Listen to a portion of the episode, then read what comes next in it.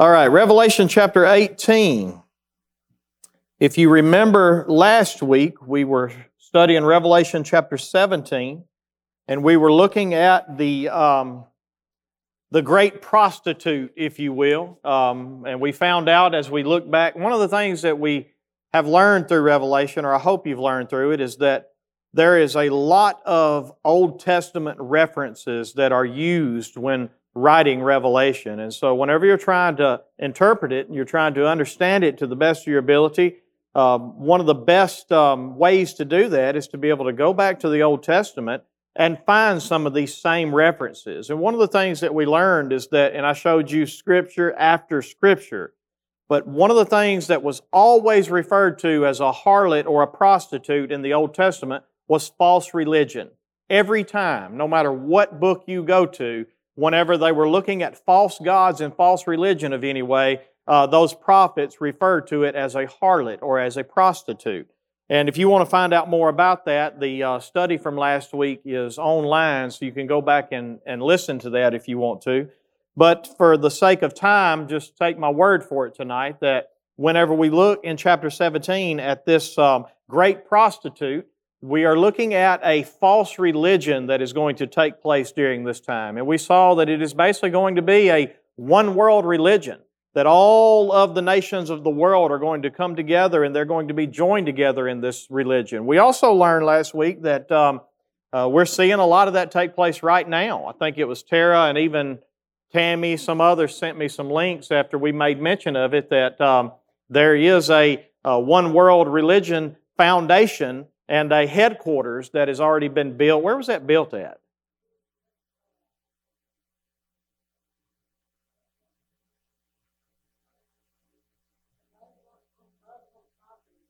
Yeah, it's somewhere in the Middle East, somewhere around Iraq, I believe, is somewhere in there, is where I believe it is, which is old uh, Babylon. I don't know if y'all knew that or not, but that's Iraq is uh, what where Babylon was. It's the structure is already built from what I saw.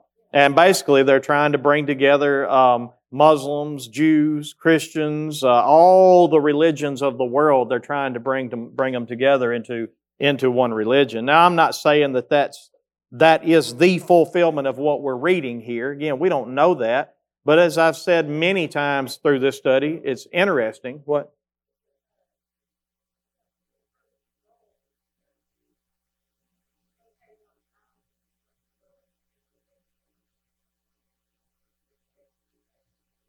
Right. It is a very, very large facility, uh, multi-story buildings, and so um, it is a it's a very, very interesting thing to look at. And so, if you want that link and you want to look at some of that, ask Tara or Tammy, and they can show you where it is. But, um, but anyway, the point being is this: in Revelation 17, we're looking at this one world religion that all of these religions are going to come around, and basically, it is going to be a prostitute that that God calls it and God is going to bring judgment down upon it. And that's what chapter 17 was about. Now, when we get into chapter 18, we're still getting into this, um, this same prostitute, if you will. The only difference is we're not as much looking at her religion anymore as much as we're looking at her one world economy. And so, under the head of this Antichrist during this time, we're going to have a one world religion that develops. And then we're also going to have a one world economy that develops. And you remember, I don't remember what chapter it was, maybe Revelation 13, I think, but um, it told us that if the people don't receive the mark of the Antichrist, they're not going to be able to buy or sell without this. And so we can see how all of these pieces tie together, and we can kind of see the structure of how this is going to be able to develop. But if you'll notice that in um, Revelation chapter 18, verse 1 through 3, you're going to see that we're still talking about this same woman or this same prostitute of Revelation chapter 17. Notice, uh, first off, go back with me to 17 1, and I want to show you a little bit about her first. 17, verse 1, it says, Then one of the seven angels who had the seven bowls came and said to me, Come, I will show you the judgment of the great prostitute who is seated on many waters. And so, one of the first things we learn about this woman that we read about throughout 17 is that she was a prostitute. So, remember that. in 17 verse 4, skip down with me to there. Another thing we learn about this woman this woman was arrayed in purple and scarlet, adorned with gold and jewels and pearls, holding in her hand a golden cup full of abominations and the impurities of her sexual immorality. So here's another thing that we learn about this woman is that she was she's a rich woman. So this is a very prosperous religion. This is not a, a poor religion. This is something that you're going to see is a very rich religion. If you'll notice, it says that she was arrayed in purple and scarlet, and those are colors of of royalty, if you will. Those are colors of um, prominence. And so she is going to be a very well known and a very uh, much loved and exalted woman. And so another thing we learn in 17 verse 5, it says, On her forehead was written the name of mystery, Babylon the Great, mother of prostitutes and mother of earth's abominations. Now, what does it mean to be the mother of something? means you give birth to it, right? It means that this is your baby. And so what you have here is that this woman is the mother of all false religions. So all the false religions of the world culminate into this false religion. And then she is going to be the mother of all abominations. And so all the sins of the world and all the evil of the world is going to culminate in this woman and her economy and everything about her. And then we notice in 17 verse 6, and I saw the woman, she was drunk with the blood of the saints. How do you get drunk on something? What do you have to do to get drunk on something? You got to drink a lot of it, right? You got to take in a lot of it. And so basically, this is a woman that has murdered many Christians. And you also remember that in this final religion, if they do not worship the Antichrist, what happens to them? They die. And so this is a woman that basically has drunk much blood and all of the false religions that have killed the saints throughout the years. It all culminates into this one mother of all false religions, if you will. And then go to 17 verse 15 for a minute. Chapter 17 verse 15. And the angel said to me, The waters that you saw where the prostitute is seated are peoples and multitudes and nations and languages. All right, so we got this picture of a woman. She's a prostitute, and she is seated on many waters. But the waters represent people, nations, multitudes, tongues, um, all the peoples of the world. And so, what does a seat do for you? Hold you up, it supports you. And so, ultimately, this prostitute is held up and supported by much of the world multitudes, many people, many nations. Another thing we see in this picture in chapter 17, verse 18, notice it says, And the woman that you saw is the great city that has dominion over the kings of the earth. And so, not only is this woman uh, pictured as a, a false religion and a system of false religion, but it is also a particular city which will be the capital of this false religion. So, one of the reasons why it is symbolically called Babylon is because Babylon was one of the, if not the chiefest of all sinful cities. And so we have this, um, not only that, but I told you last week that the very start of all false religion, the very start of all sinfulness and self exaltation of man started at the Tower of Babel, the city of Babel, which later became Babylon. And if you do any research on that, there's a big hole in the ground where the city of where the Tower of Babel used to be. And so you can do a little bit, bit of research on that. But basically, you remember what they said? They said, let us come together and let us build a city as to make a name for ourselves. Let us uh, build a tower whose heights reaches into the heavens so that we will be a great city and a great people. And ultimately, they were all about self-exaltation, but not with God. They were coming together because they wanted to make a name for ourselves. We want to become great ourselves. Now, this was in Genesis chapter 11. And you remember, remember what happened right after that in Genesis chapter 12? You go to the very next chapter, and what does God do? He calls Abraham. And what does he tell Abraham to do? Come out of your city, come out of your father's house, come out of all the things that you belong to and you love, and I will lead you to a nation where I will make you a great nation, and I will make your name great. And you shall be great, and you shall be blessed, and through you all the nations of the earth. So, in other words, God turns it around. In Babel, we see that the people come together and they want to exalt self outside of God.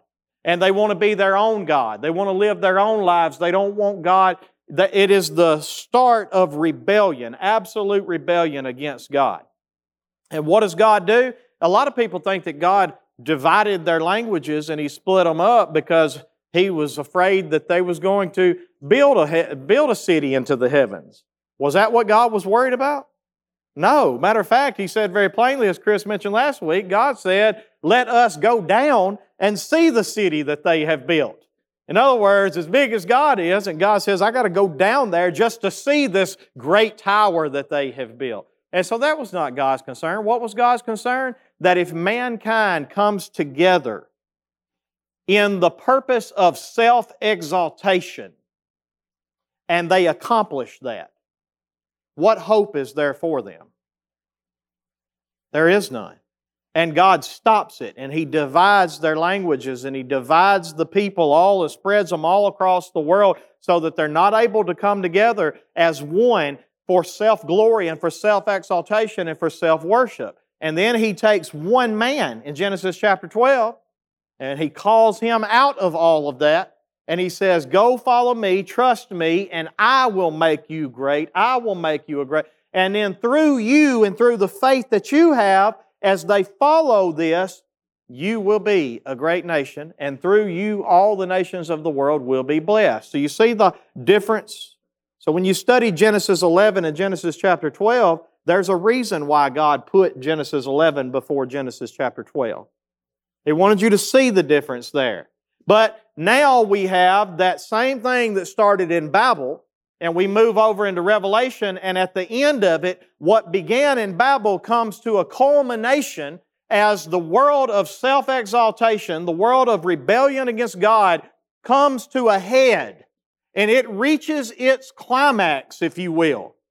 And now, instead of doing what he did on Babel, what is God going to do? He's going to judge it and he's going to destroy it. It's time for all rebellion to be destroyed. He's going to start with the world religion and then he's going to move over into the world economy and all of it is going to fall. But again, it is both a system of religion and it is also, according to 18, a specific capital city of some kind.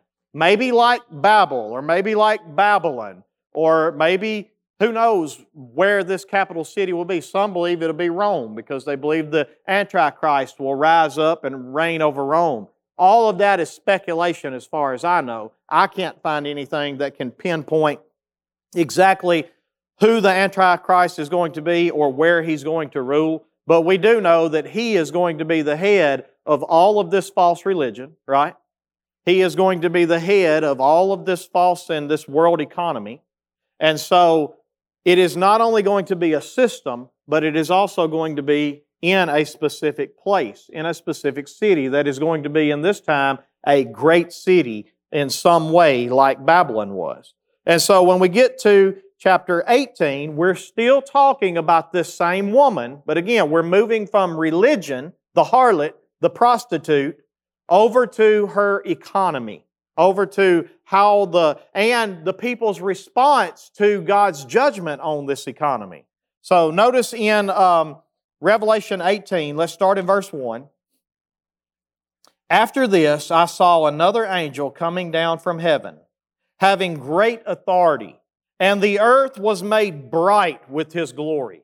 And so again, this is just a, another massive angel and a beautiful angel that, that displays the glory of God in such a way that his brightness covers the earth. And that's just one angel that we have here. But then notice in verse 2 what it says. And he called out with a mighty voice, Fallen, fallen is Babylon the Great. She has become a dwelling place for demons, a haunt for every unclean spirit, a haunt for every unclean bird, a haunt for every unclean and detestable beast. And so I want you to notice here the reason why we know we're still talking about the same woman. Notice the pronouns that he uses right here. In verse 2, he says, She has become. Why is he still calling her a she? Because he's still talking about the same thing he was talking about in Revelation chapter 17. We're not moving into something different. We're still covering this same prostitute, this same harlot that was a world religion, a false religion that culminated from all of the religion, false religions of the world coming together as one. And then we're talking about her economy in chapter 18. Notice that she is still unclean. Notice he says that she has become a dwelling place for demons. And so she is still unclean. She is still sexually immoral. The world still follows her and grows riches from her, and grows rich from her immorality. And we're going to see those things here in just a minute. But go with me to verse 3 and you'll see a bit of it. For all the nations have drunk the wine of the passion of her sexual immorality. Again, still talking about the prostitute. And the kings of the earth have committed immorality with her. And the merchants of the earth have grown rich from the power of her luxurious living, luxurious living. Again, you remember in chapter 17, she was adorned with scarlet, she was adorned with um, purple, she had gold and silver, and, and she had all these precious jewels. And so it was describing the richness of this lady. And the people that follow this religion are probably going to prosper worldly as a result of it. And you're going to see that as we continue to go through this. And that makes sense because, again, if you don't worship the Antichrist, you receive death on the one hand. If you do re worship Him, you're able to buy, you're able to sell, you're able to be a part of this world economy. And so it's very understandable that people are going to be able to prosper under this, um, this prostitute's economy. But now, I want you to go with me now to um, Revelation chapter 11, verse 8, for just a minute. Because just like I told you, the other prostitute, or the prostitute was a false religious system, but also a specific city.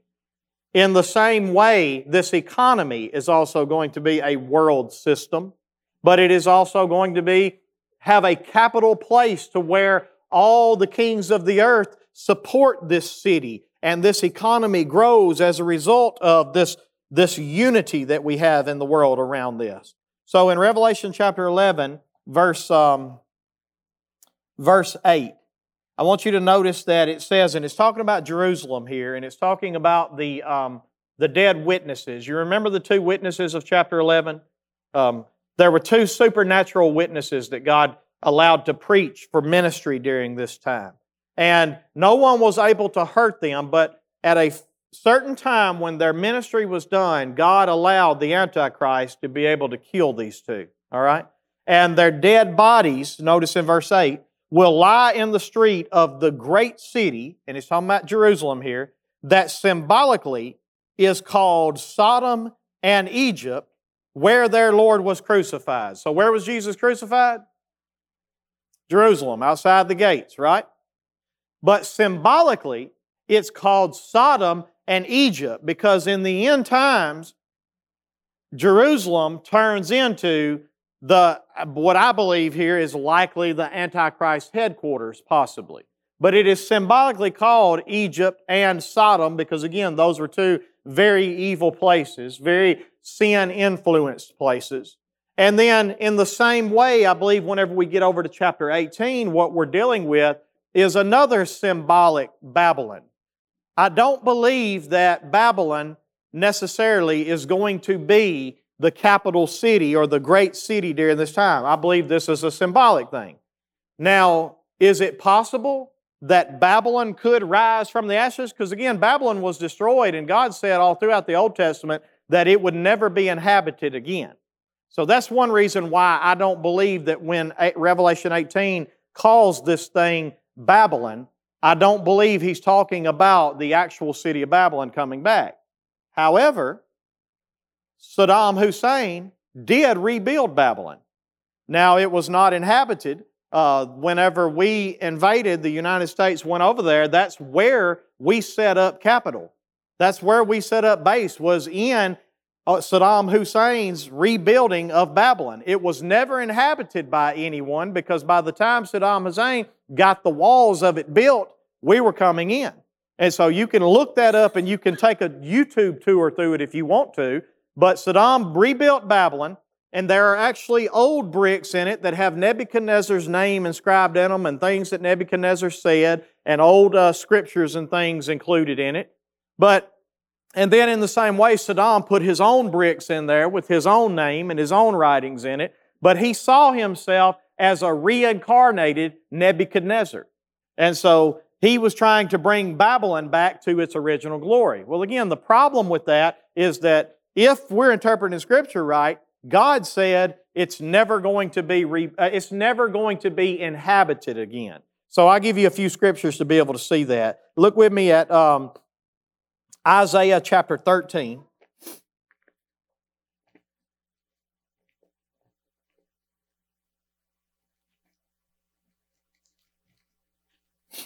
If I go too fast and, and you're not understanding something, slow me down and ask me a question, all right? Isaiah chapter 13, look at verse 19 through 20.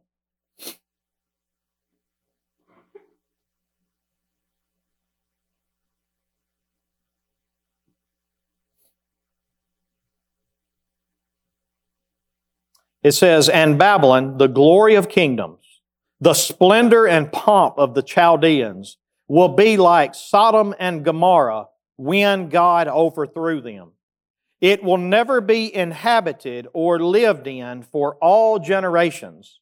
No Arab will pitch his tent there. No shepherds will make their flocks lie down there. But wild animals will lie down there, and their houses will be full of howling creatures. There ostriches will dwell, and there wild goats will dance. Hyenas will cry in its towers, and jackals in the pleasant palaces. Its time is close and, and, it, and at hand, and its days will not be prolonged. So again, Isaiah had already prophesied the overthrow of Babylon, which did come, but he also said that it'll never be inhabited again. And how many of you know it's interesting that it has not been inhabited again? And isn't it interesting that when Saddam built walls, built palaces, and actually built the city back, that before it was able to be inhabited, even by Saddam himself, that the United States came in and set up base there, and that's where the, the, the war took place. Um, so anyway, it's interesting to me, and you can look some of that up if you get home tonight and want need something to help you sleep. But then go with me to uh, Jeremiah chapter 50 for another place where you see this at.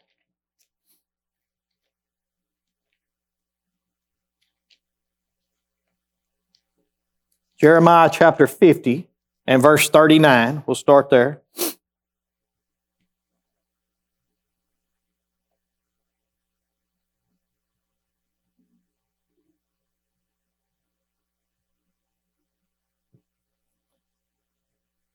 It says, Therefore, wild beasts shall dwell with hyenas in Babylon, and ostriches shall dwell in her. She shall never again have people, nor be inhabited for all generations. As when God overthrew Sodom and Gomorrah and their neighboring cities, declares the Lord, so no man shall dwell there, and no son of man sh- shall sojourn there.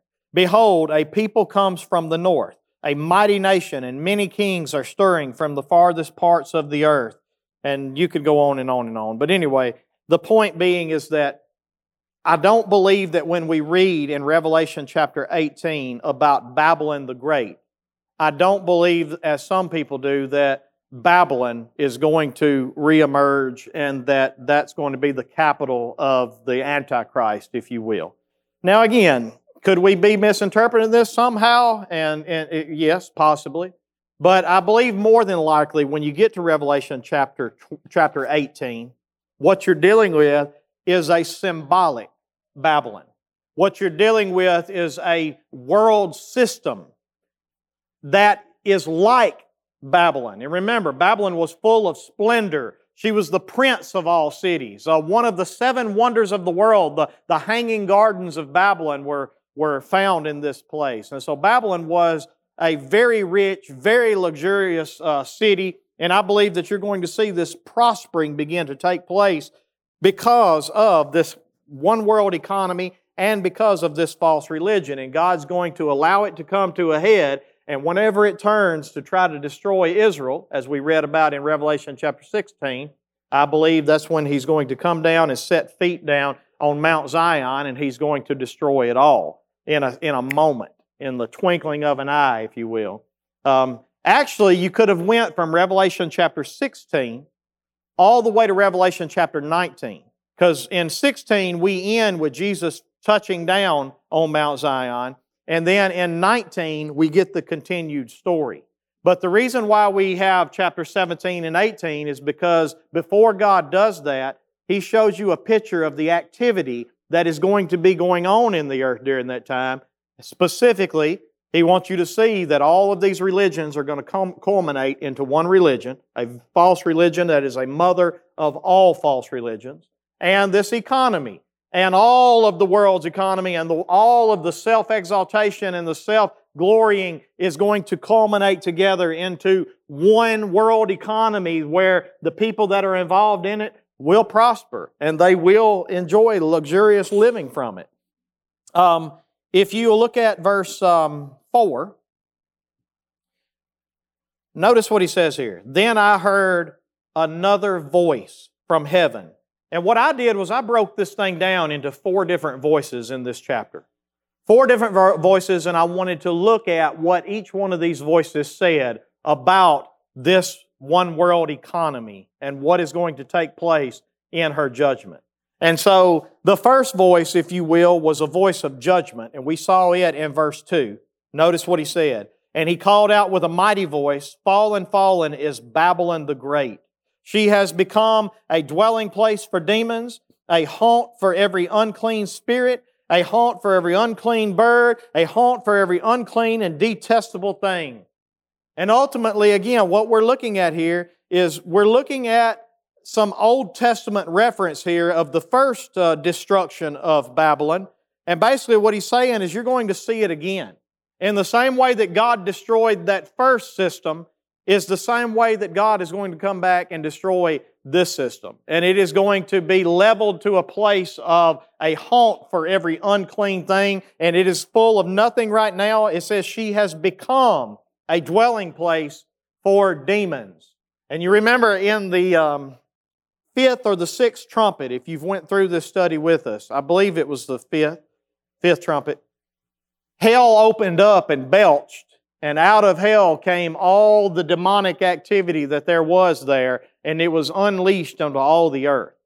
And so during this time, we're looking at so much demonic activity in this world system that, that it has culminated to the worst of the worst. And so judgment is inevitable, is basically what he's saying in this first voice. Judgment is inevitable. Fallen, fallen is Babylon the Great the one that was such a great city, the one that was so luxurious, the one that um, had the, the great false religion that the whole world culminated on, uh, the one that was bringing all nations together under one headship. This great city has fallen because she has culminated to nothing but to, to just absolute demonic sexually Im, sexual immorality and a love of riches and a love of self-exaltation. That's the system that is going to be judged, and I believe it's going to begin in a specific city that is like Babylon the Great, where the Antichrist will reign. And then I want you to notice in the second voice, uh, go with me again to verse 4 again. That's where we were.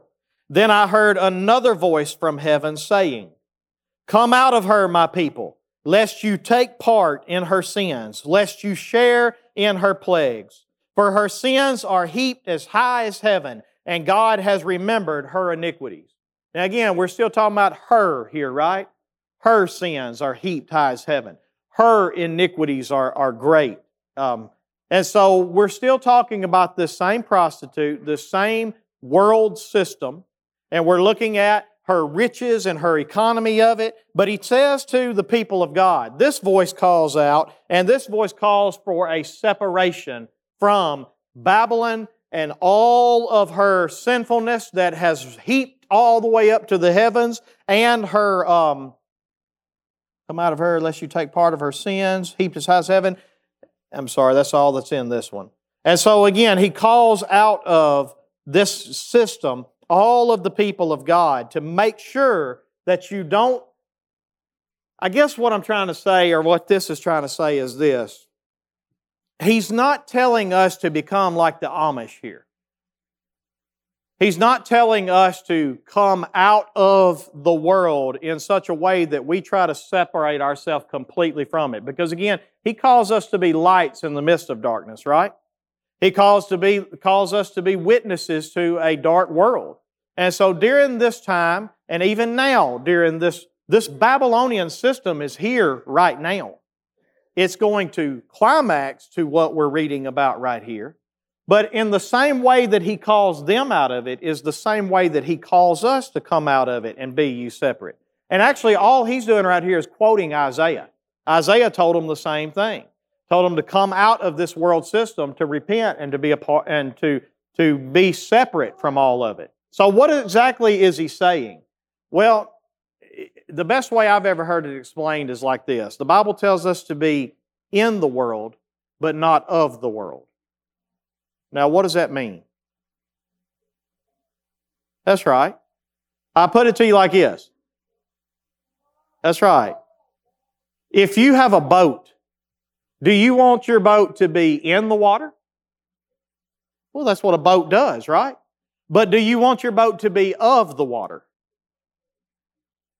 There's a big difference, ain't there?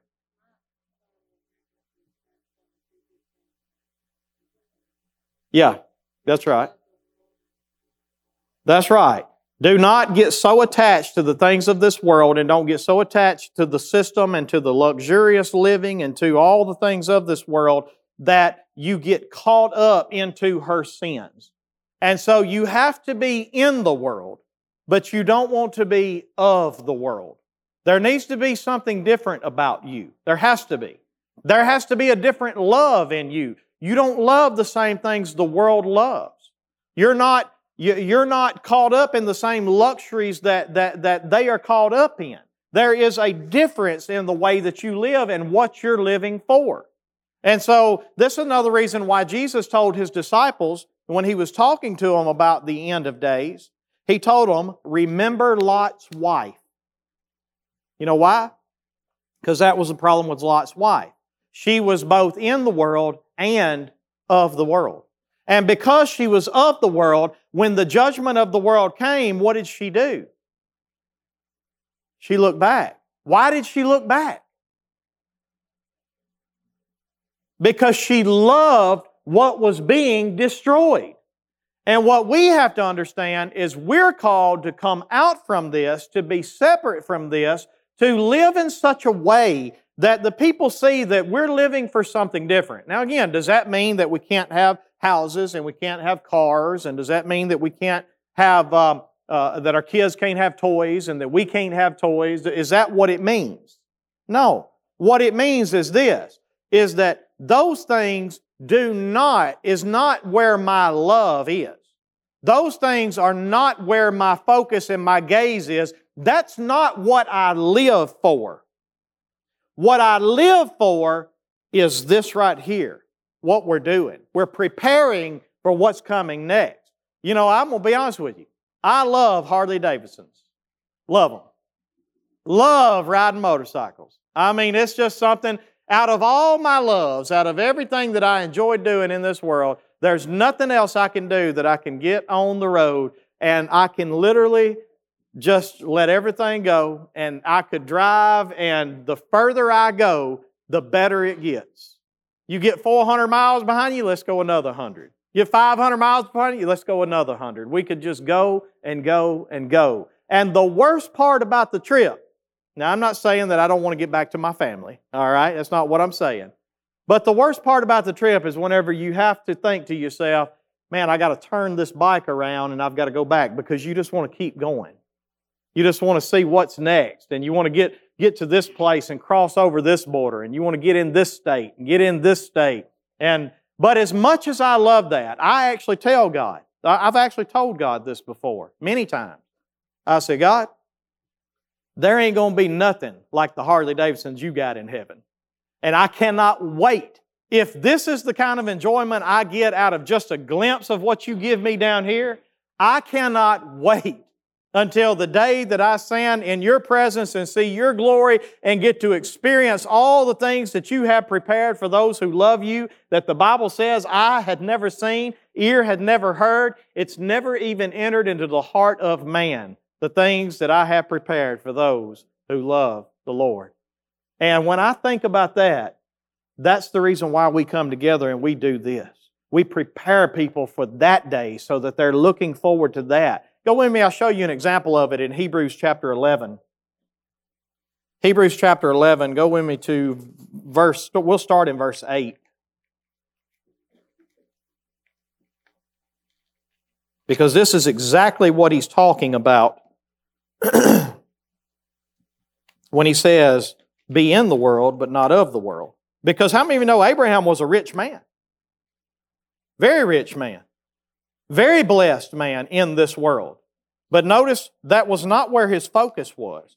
Uh, Hebrews chapter 11, let's start in verse 8 and we'll go through verse 10 and then skip a few.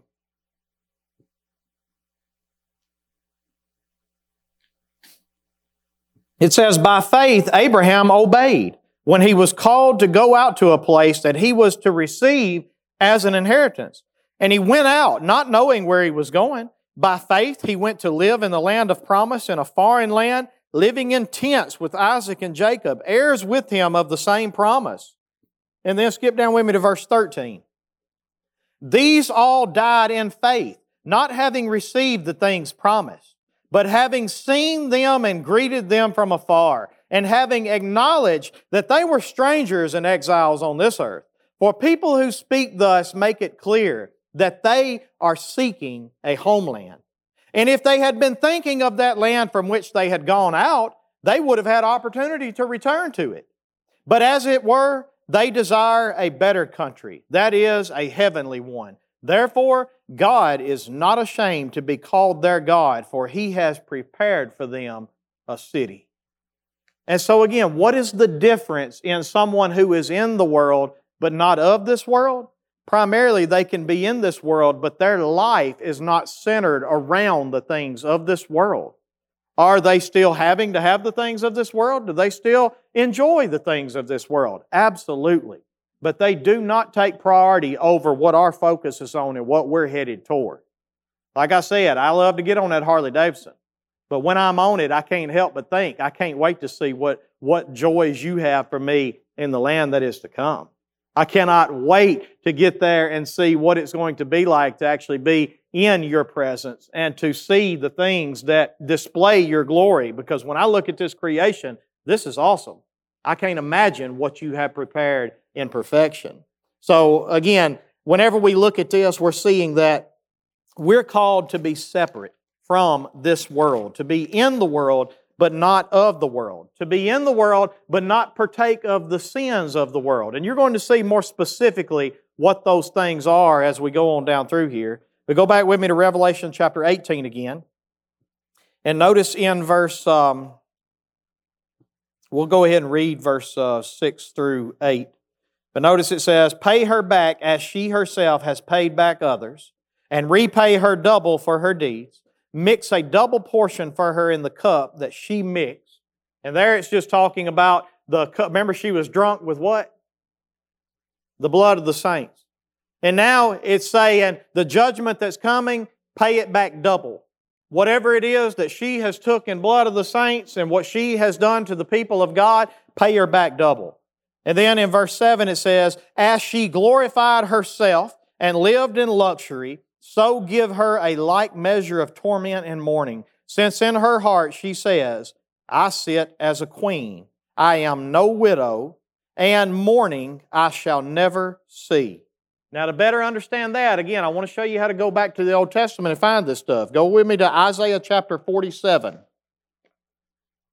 Remember, she says, I sit as a queen, I am no widow, and mourning I shall never see. What is she talking about here? Go to Isaiah 47.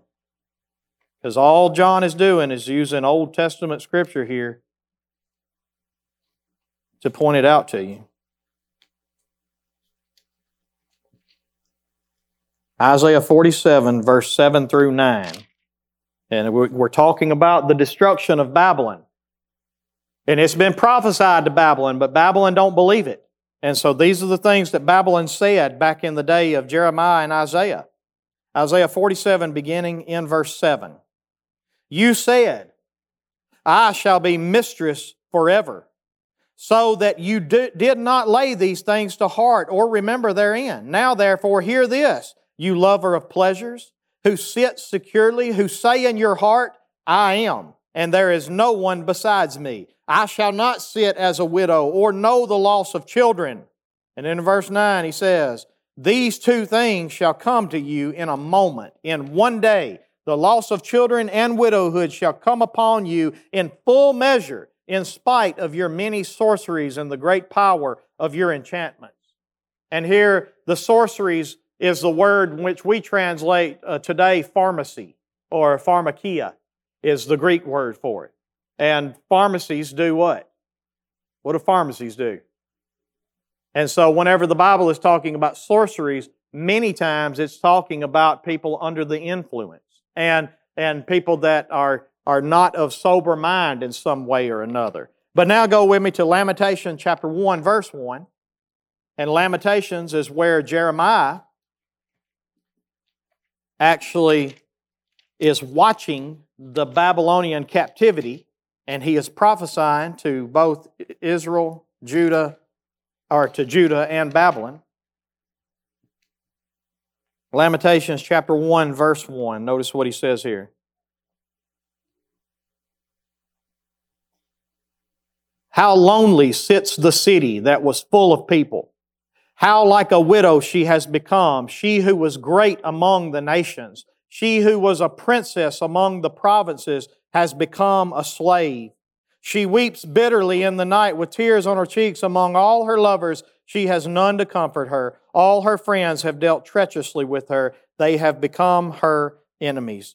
And this specifically is talking about Judah. But again, the point being is this Babylon was this great city that was so full of luxuries and so full of worldly things that it thought it would never be brought down, that it would never experience sorrow. It was too great and it was too big to ever experience anything like this. And then in Lamentations chapter 1, and, and actually Isaiah told them, it's coming. In a single day, it's coming. And then in chapter 1, we know that's what he's talking about because he describes Judah as that away once Judah is destroyed. All right? So again, that's the way we interpret when we go back to Revelation chapter 18 and we read verse 7 again. As she glorified herself and lived in luxury, that's what Babylon did, remember? So give her a like measure of torment and mourning, since in her heart she says, I sit as a queen, I am no widow, and mourning I shall never see. So again, all he's doing is he's taking you back to the old Babylon, and now he brings you forward to the spiritual Babylon, if you will. And he shows you that the same thing that happened to the old Babylon and the judgment that fell on it is the same thing that is going to happen to this world system. And the voice calls to the people of God and says, Come out from among her. You do not want to be part of of her focus on life, of the way, of the things that she lives for, of the things that she partakes in. You want to be in the world, but you don't want to be of the world. Why? Because this is what's coming to her. She's going to receive a double portion of, of torment as compared to the portion of luxurious living that she lived in. And so you do not want to be a part of the judgment that is coming because her sins are heaped as high as heaven. She is full of abominations and full of sexual immorality. And this is what she looks like. And so then in verse 8 it says, For this reason her plagues will come in a single day. Death, and again, that's what Isaiah said, right? In a single day. Death and mourning and famine, and she will be burned up with fire, for mighty is the Lord God who has judged her. And then in verse 9, we get the, the third voice. And the kings of the earth who committed sexual immorality and lived in luxury with her will weep and wail over her when they see the smoke of her burning. So there you see the, the third voice. The first voice was the angel declaring the destruction coming. The second voice was the second angel that declared, Come out from among her because of this, this destruction is coming. The third voice are the voices of the kings of the earth who committed sexual immorality with her and they lived in luxury with her. And the, when they see her destruction, what's their voice going to be doing? Weeping and wailing over her when they see the smoke of her burning. So, in other words, in the same way that we see Lot's wife. Now, Lot and his daughters, their focus was getting out of this destruction, right? I do not want to be a part of what is going down over here. Their focus is getting out. Our mindset needs to be the same way. But the problem is, these kings of the earth and all the people that hold up this prostitute, the multitudes, the nations, the languages, they are so in love with it. They are so in love with their, with their luxuries of the world and their self exaltation that when this thing, this system comes crumbling down, they stand back and they weep and wail. And what we see here is God actually allows the people of the world see the thing come down before they are destroyed, if I'm interpreting it correctly, and I believe I am. And then it says in verse 10, it says, They stand far off in fear of her torment. And so they stand in great fear because they see the torment that's happening to this system that they love so much. And they say, Alas, alas, you great city, you mighty city, Babylon, for in a single hour your judgment has come. And then, along with the voices of the kings, they join them in verse 11, and the merchants of the earth weep and mourn for her. So, you see how we know that the second part of this in chapter 18 is talking about the world economy? He's talking about the riches and the luxury of her, and he goes into the merchants and the people that are buying and selling and trading during this time. And he says here that the merchants of the earth weep and mourn for her, since no one buys their cargo anymore. Verse 12 cargo of gold, silver, jewels, pearls, fine linen, purple cloth, silk, scarlet cloth. There again, what I believe he's talking about here is a system, a Babylonian system not just a specific city like some people interpret it. Like one of my favorite people, me and Vance both, and, and uh, um, Chris, I'm sorry, I forgot your name for a minute there. but, right, well, we love John MacArthur. I mean, we love him. He interprets this as, as a specific city. Um, I believe this is talking about a system, again, because it's still talking about that woman, and what was she clothed in? She was clothed in scarlet, she was clothed in purple, and now here we have those things that are part of this system right here. And so I believe that what we're seeing is the world economy, the world Babylonian system being judged and coming crumbling down. And as a result of it, the people that have gained from this and they have been invested their whole life in it and their whole world, like Lot's wife, has been about everything that's been taking place in this system, they are weeping and they are wailing and they are tormented. And so, again, this is the reason why the warning of the voice comes to us that says, My people, come out of her. Be part, be part in it, but don't be part of it. You have to live in it. You have to be a light in it. But don't, don't get so mixed up in it that this world becomes your priority.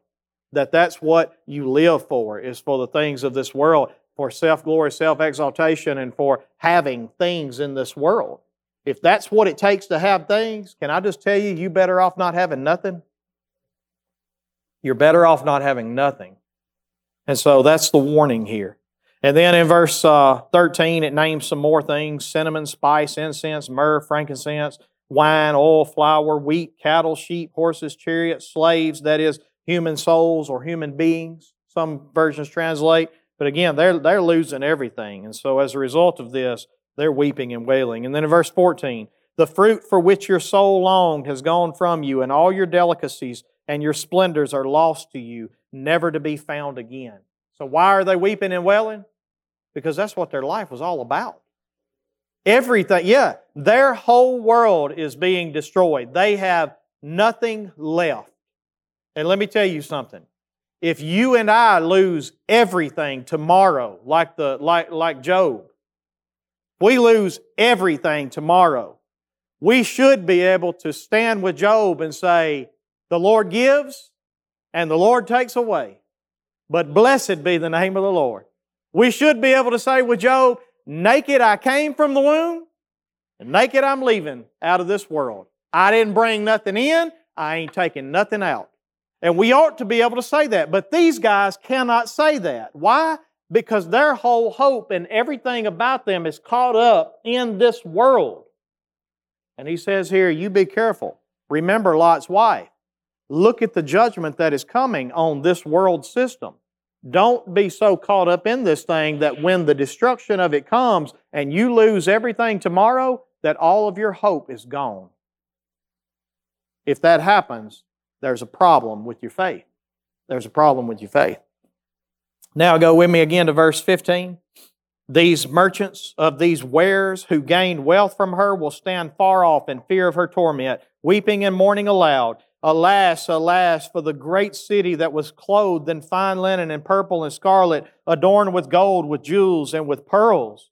For in a single hour all this wealth has been laid waste and all shipmasters and seafaring men, sailors, and all whose trade is on the sea stood afar off and cried out as they saw the smoke of her burning. What city was like the great city? And they threw dust on their heads as they wept and mourned, cried aloud, Alas, alas, for the great city where all who had ships at sea grew rich by her wealth. For in a single hour she has been laid waste. And then in verse 20, we get the last voice. You give me just a minute, we'll get through this. Uh, the last voice, of voice number four. Notice the next voice says, Rejoice over her, O heaven, and you saints and apostles and prophets, for God has given judgment for you against her. And those of you that have gone through this study with us, you remember in the sixth seal, when the sixth seal was opened, there were voices that came from under the altar that said, How long, Lord? How long before you give us vengeance for them taking our blood and shedding our blood. And this was the martyrs of the faith and the people that had been killed as a result of their faith in Christ. And notice here in verse 20, he finally tells them, Rejoice. Rejoice over her, O heaven, and you saints and apostles and prophets, for God has given for you. God has given judgment. For who? For you. This is your vengeance that you have prayed for. And he's took it out against her. And then a mighty angel took a stone like a great millstone and threw it into the sea, saying, So will be Babylon the great city. And if, if you were to go back to Jeremiah, go with me real quick. We'll stop there. Go back with me to Jeremiah. I think it's chapter 50. I want you to notice how Jeremiah ended his prophecy against them. I can find it.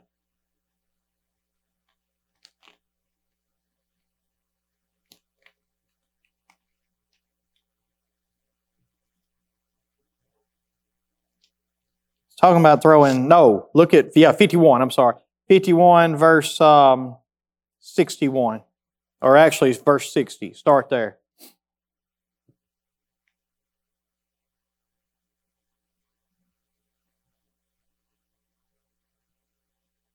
Jeremiah wrote in a book all the disaster that should come upon Babylon, all these words that are written concerning Babylon. And Jeremiah said to Seraiah, When you come to Babylon, see that you read all these words and say, O Lord, you have said concerning this place that you will cut it off, so that nothing shall dwell in it, neither man nor beast, it shall be desolate forever.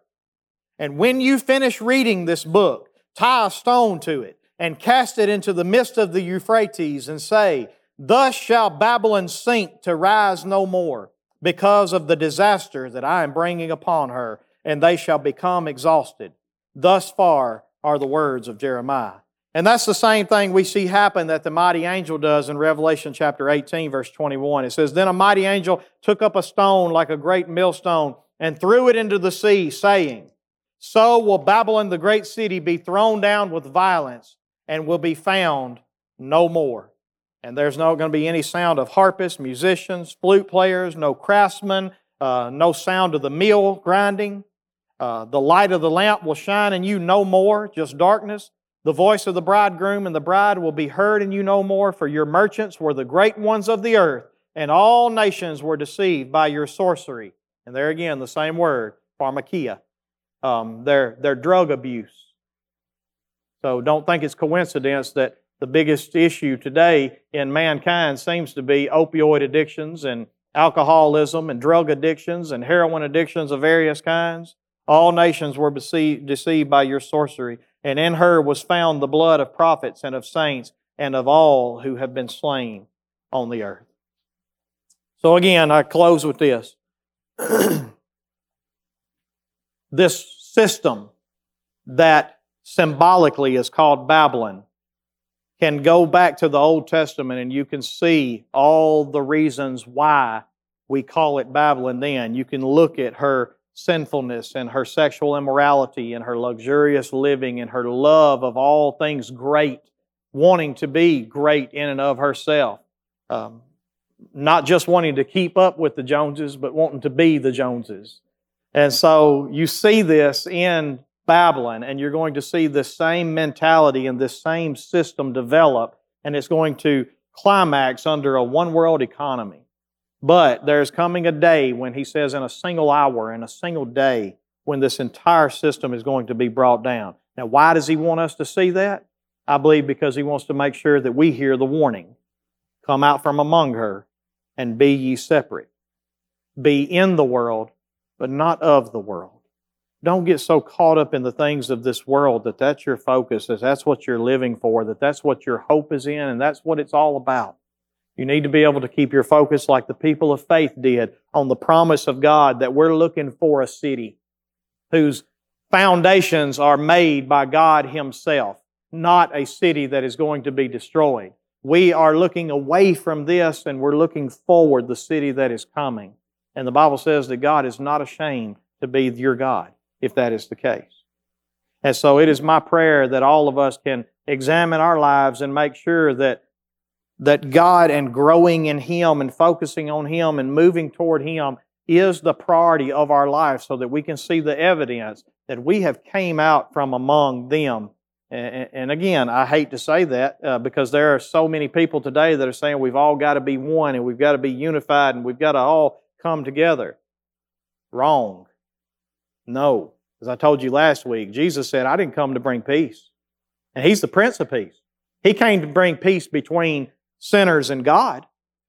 But he did not come to bring peace between all men. He said, I came to bring a sword. I came to bring a sword between brothers and sisters and mothers and daughters and fathers and sons. And ultimately, what he's talking about is that either you are following him and his ways or you are not one with the rest of this world. I'm sorry. They had a prayer walk last night on the square that the focus was about um, was about us all coming together. And, and I saw many of the LGBTQ and so many of the other people in the community being a part of it and wanting to everybody to just be one and wanting Christians to come together. I'm sorry, I can't walk with you. I can't. Do I hate you? No, I don't hate you. Matter of fact, I want you to see the truth. I want you to come out from among them the same way that I've had to do. I want you to repent for the kingdom of God is at hand. But the truth of the matter is, if you're walking this way and I'm walking this way, can we walk together? We can't. And so we have to come out from among them and we have to be separate. We have to be lights of the world, but not part of the darkness of this world. We have to be in the world, but not of the world. Any questions? All right. Thank y'all for your time and attention again um, next week. I think I hadn't looked ahead, but I think we're going to be getting into either the just the coming of Christ when He touches down and what happens, or the millennial reign. I can't remember where we'll be, but come back next week and we'll do it again wherever we're at. Can we do a business meeting? is it time? It is. All right. So next Wednesday will be business meeting then. Yeah. Hey, we moved them to quarterly. Uh, so I mean, you know, we we're not doing them every month like we were. Um, so yeah, we'll we'll take a time off to do a business meeting. So next Wednesday will be that. Yes, sir. I love you too, buddy. Love you too, buddy. All right. Let's go, Lord, in prayer, and you'll be dismissed. Father, we thank you so much for your word again. We thank you for your warnings of judgment. We thank you, God, that, um, uh, Lord, we get to see vivid pictures of what's going to be the end of even the, the richest and even the, the, the people that enjoy life the most here, Father. If that was what their life was about, then, Father, if they have not been looking for that city that is coming, then, Lord, then they're going to be part of this destruction. Father, I thank you, God, that you warn us, that you show us that in the end, we can't lay up treasures where it's all going to uh, be destroyed or thieves will break in and steal or moth and rust destroy. Father, I just thank you, God, that, uh, Lord, you give us wisdom to be able to lay up treasures in heaven. And Father, I pray, God, that that would be our focus. Father, I pray that we would be growing in you, that we would be ministering for you, that you would be our top priority. And Father, that every day we're laying up treasures in our eternal kingdom that you have prepared for us. Father, I pray that you would help us to see areas where we still need to come out from among this Babylonian system and be separate from her. Father, I pray, God, for Christians who think that they can walk together with uh, and be in unity with sinfulness. Father, I pray, God, that they would see that, um, Lord, there is no way that can happen. And Father, I pray that we can learn to be in the world, but not of the world. Father, I pray that we can learn to be witnesses and lights in the world, but not to be part of the darkness. Father, I pray that our church will be, will be separate from the world. Father, I pray, God, that um, the influences of the world will not become part of this church whatsoever. Father, I pray that the truth is taught, the truth is, truth is lived out. Father, I pray that we would be found faithful to you and you alone. And Father, I pray that you would help us to do that in a way that is not hateful, that is not trying to, um, uh, Lord, to uh, isolate ourselves from this world. Father, I pray, God, that you would help us to do it in a way that pleases you in a way that brings sinners to know you, God. And Father, I just thank you again tonight for this group of people that's here. Father, I pray they've heard your word, and I pray, God, that they can find a way to apply it to their life some way or another. Father, we love you. We give you all the praise for everything you do in our lives. God, we, we just ask these things in Jesus' precious name. Amen.